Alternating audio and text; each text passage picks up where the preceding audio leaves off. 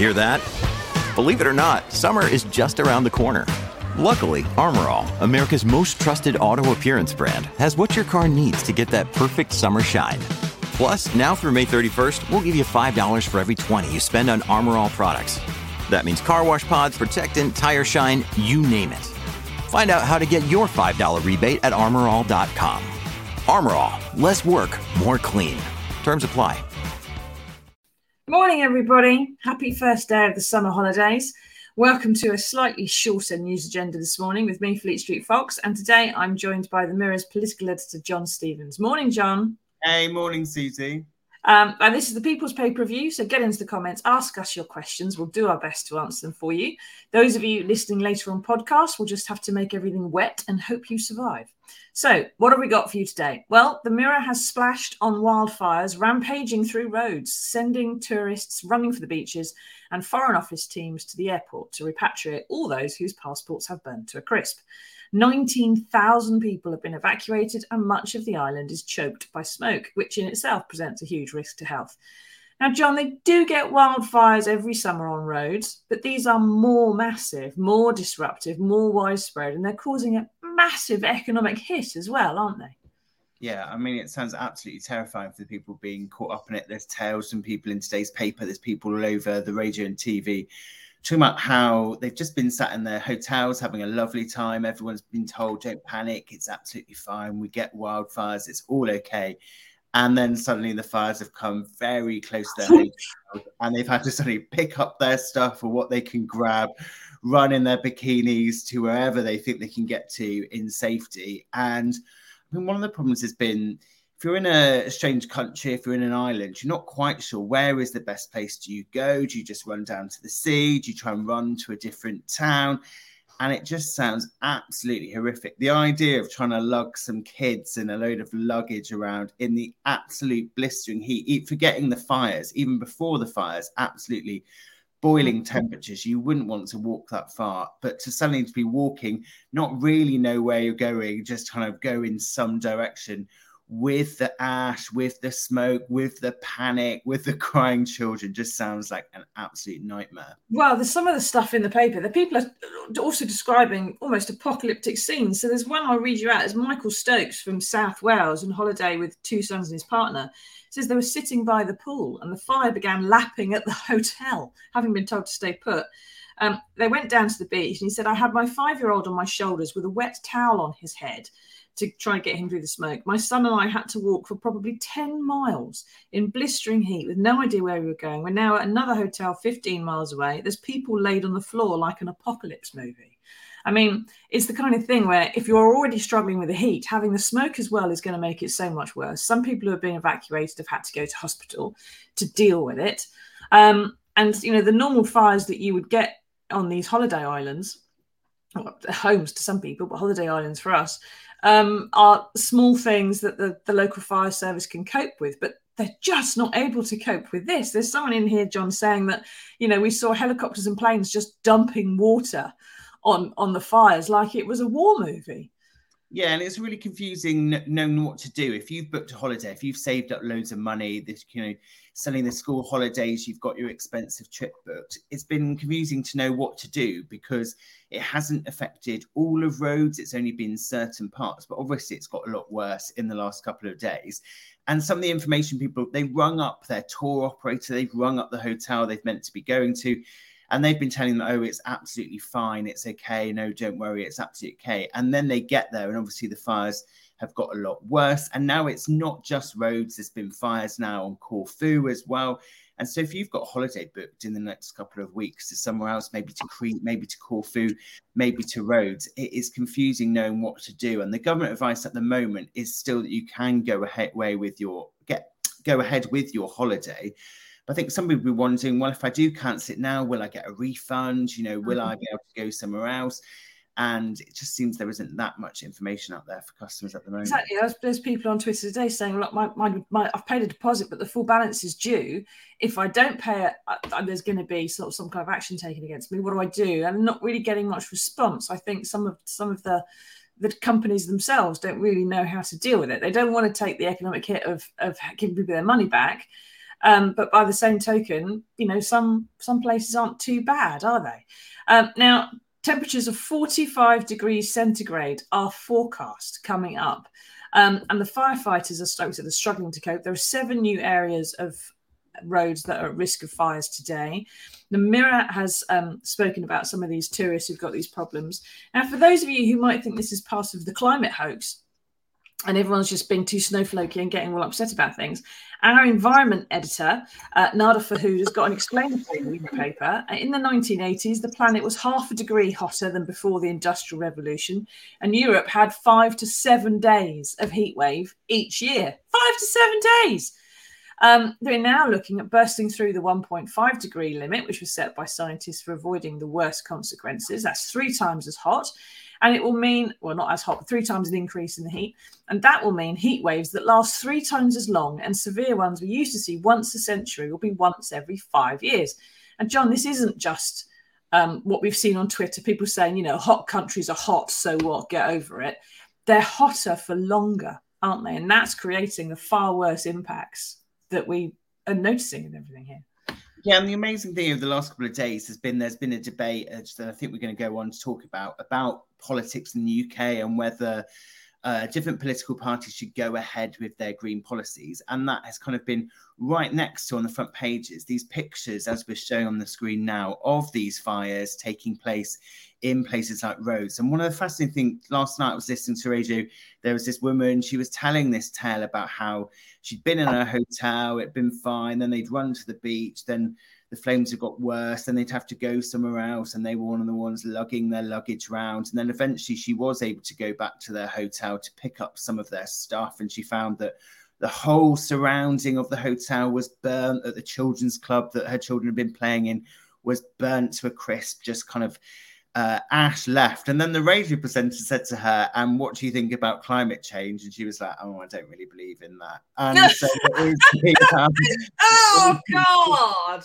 It is just the kind of two things in the news at the same time. And um, I think there are going to be a lot of questions about the effect that climate change has had on these wildfires that obviously have existed before. They have happened in places like Rhodes. Uh, but they obviously seem to be much worse at the moment. And I think people need to explain why exactly that is. Yeah, astonishing, isn't it? It's really ironic that people are being evacuated by plane from fires that began because of global warming, much of which has been driven by global travel and so on, aviation.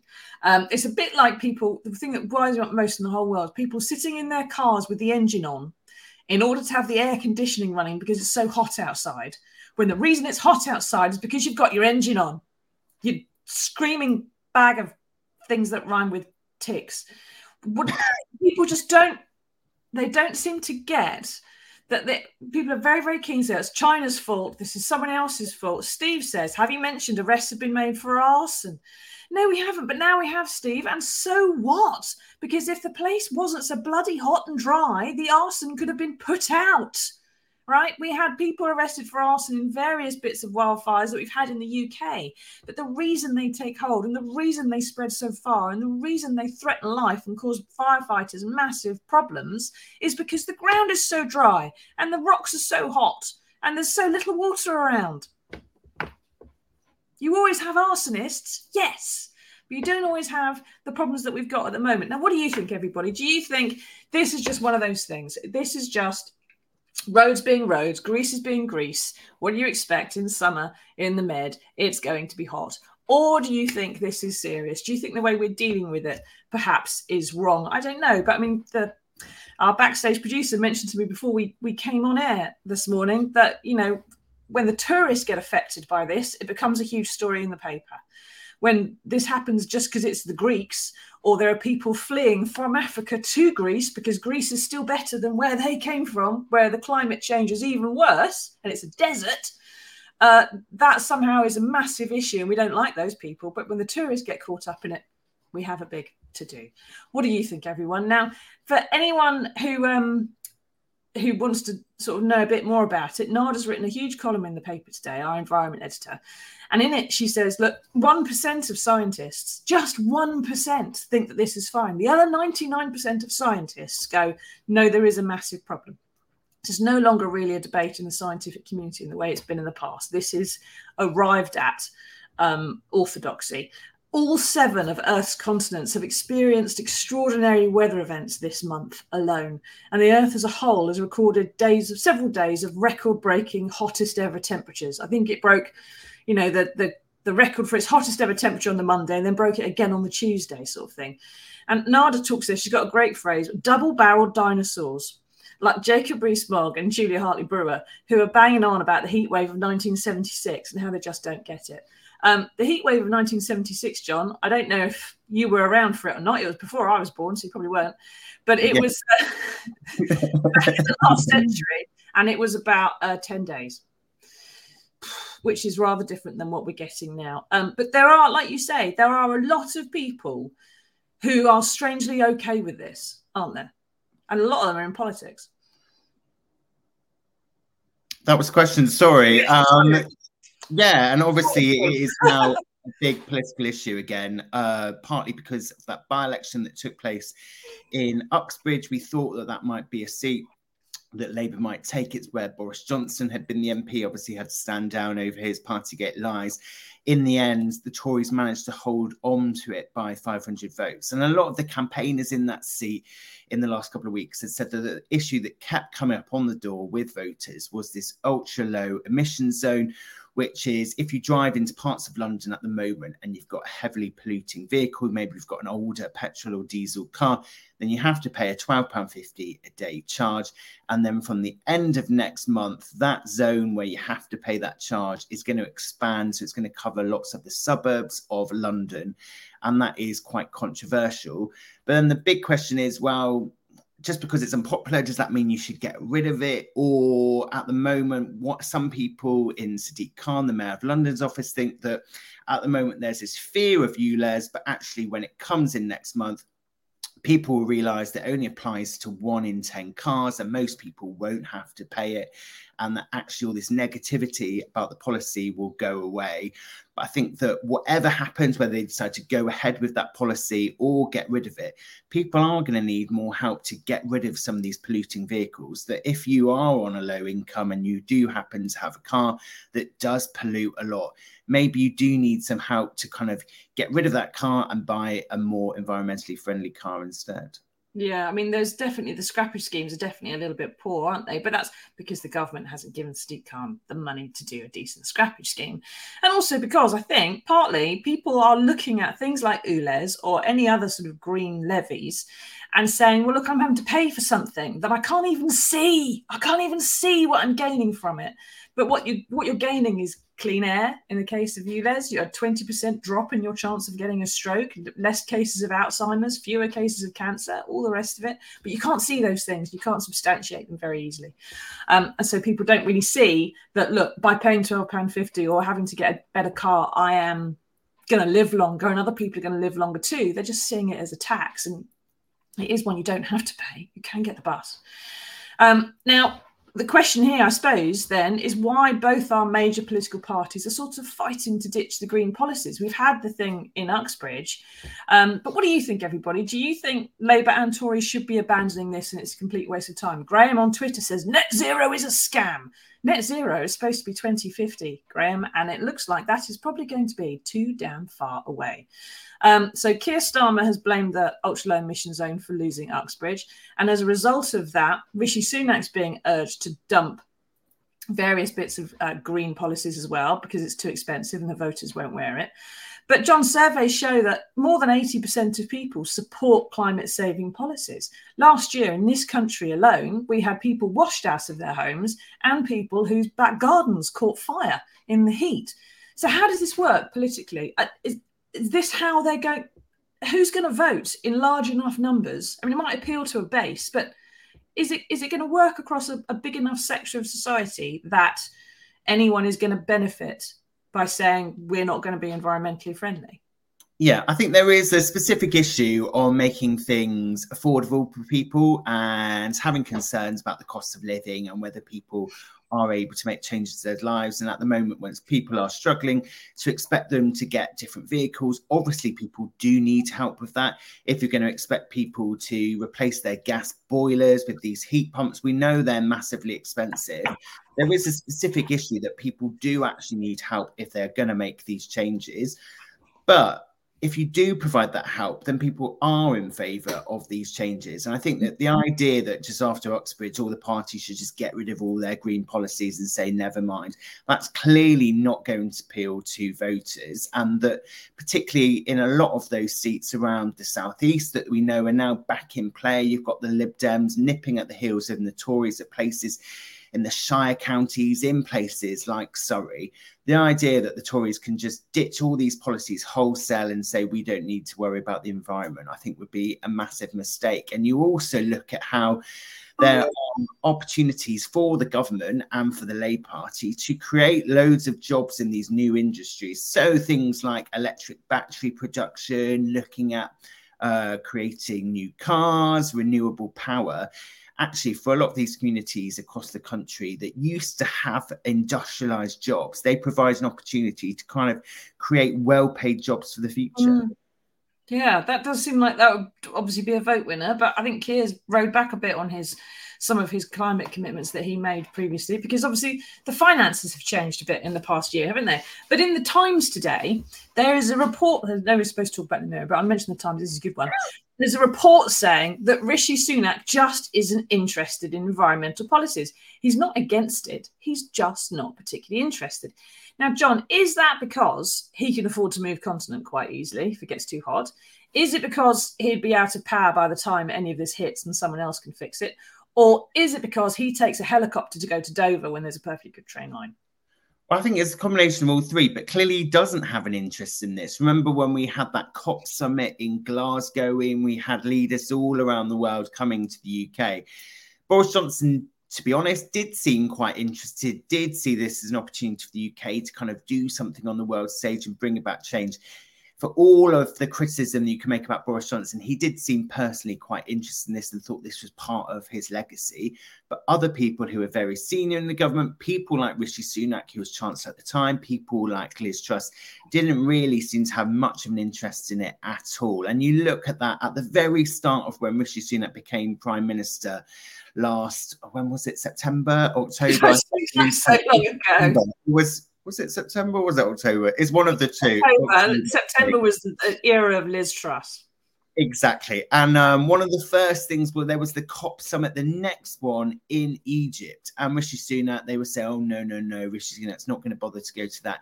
And in the end, he did get shamed into going to that, but he clearly wasn't very enthusiastic about it. No, I think it's because the king went along, wasn't it? Or was going to make a statement. The king was threatening to go, or the king wanted to go, and then number 10 said, No, no, no, no, you can't go. That would be seen to getting involved in politics. And then that is what shamed Rishi Sunak in the end into going very quickly. I think he was there for a few hours, if that. Yeah, basically, I think the king, well, somebody leaked that the king was unhappy because he'd been told what to do, but he was being a good king and doing what he was told to do. And that in, in itself reversed the decision, which meant he was no longer told what to do. That's what waiting 70 years for the job gets you absolute skills. Now, um, there's there are low traffic neighborhoods, uh, efficiency targets for landlords to be more energy efficient, packaging taxes and retailers. They're all talking about dropping these as being too expensive, um, but they would all do something to help. Uh, but keep reading the paper. NADA's uh, stuff is sort of required reading if you want to keep up to date on these things. All these things might appeal to a Tory base, but whether, and Jacob Rees-Mogg's personal fantasies, but whether or not it appeals to everybody else, we'll have to wait and see, won't we? Now, we've got two minutes before I have to dash. So we have found some good news in the, oh, it's goodish news. It's better. It's better than the stuff we've just heard anyway. It's good news, and here it is.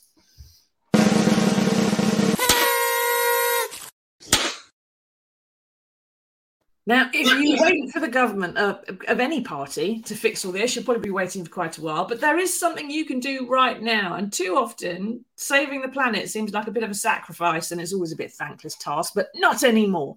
So, the Planetary Health Diet Index, whoever they are, has looked at foods that stop you getting cancer and found they're also the foods that help the planet. A study of 100,000 Americans found that foods that are based on plants and grains were lower risk for carcinogens and less harmful to the planet as well. So, John, they're suggesting a new diet system where your food's actually rated for how kind it is to the environment. Is this proof, do you think, that what's good for you can be good for everyone? I mean, in it, it says that eating grains and fruit are good for you, and eating processed food and red meat that's not so good for you. I think most people know that as common sense. Um, but how? Um, I don't know. If you were just start eating grains and fruit, you might be um, doing quite well health wise, but I think you might be pretty miserable if that was all. this would be truly good news if they'd found a way to keep Jaffa cakes tasting exactly as Jaffa cakes taste, which is like crack cocaine, uh, and and yet made it environmentally friendly and the plastic packaging of course, uh, to be biodegradable stuff like that. That'll be even the best news. We could all go out and eat more Jaffa cakes. I only eat them because they're a tax dodge. Um, right. Thank you, everybody, for taking part. Thank you, John, for explaining all that to us. Um, if you're listening on podcast, please leave us a review so other people can find us. Um, and maybe we can all just keep our fingers crossed that they will get round to making aviation fuel more sustainable and Jaffa cakes more better for your risks of cancer and so on. I don't think they do give you cancer. They're 8% orange juice. It's one of your five a day. Go and have one. Thank you, everybody, for taking part. And we will see you again on Wednesday for another edition of the News Agenda Explained. Till then, tatty bye.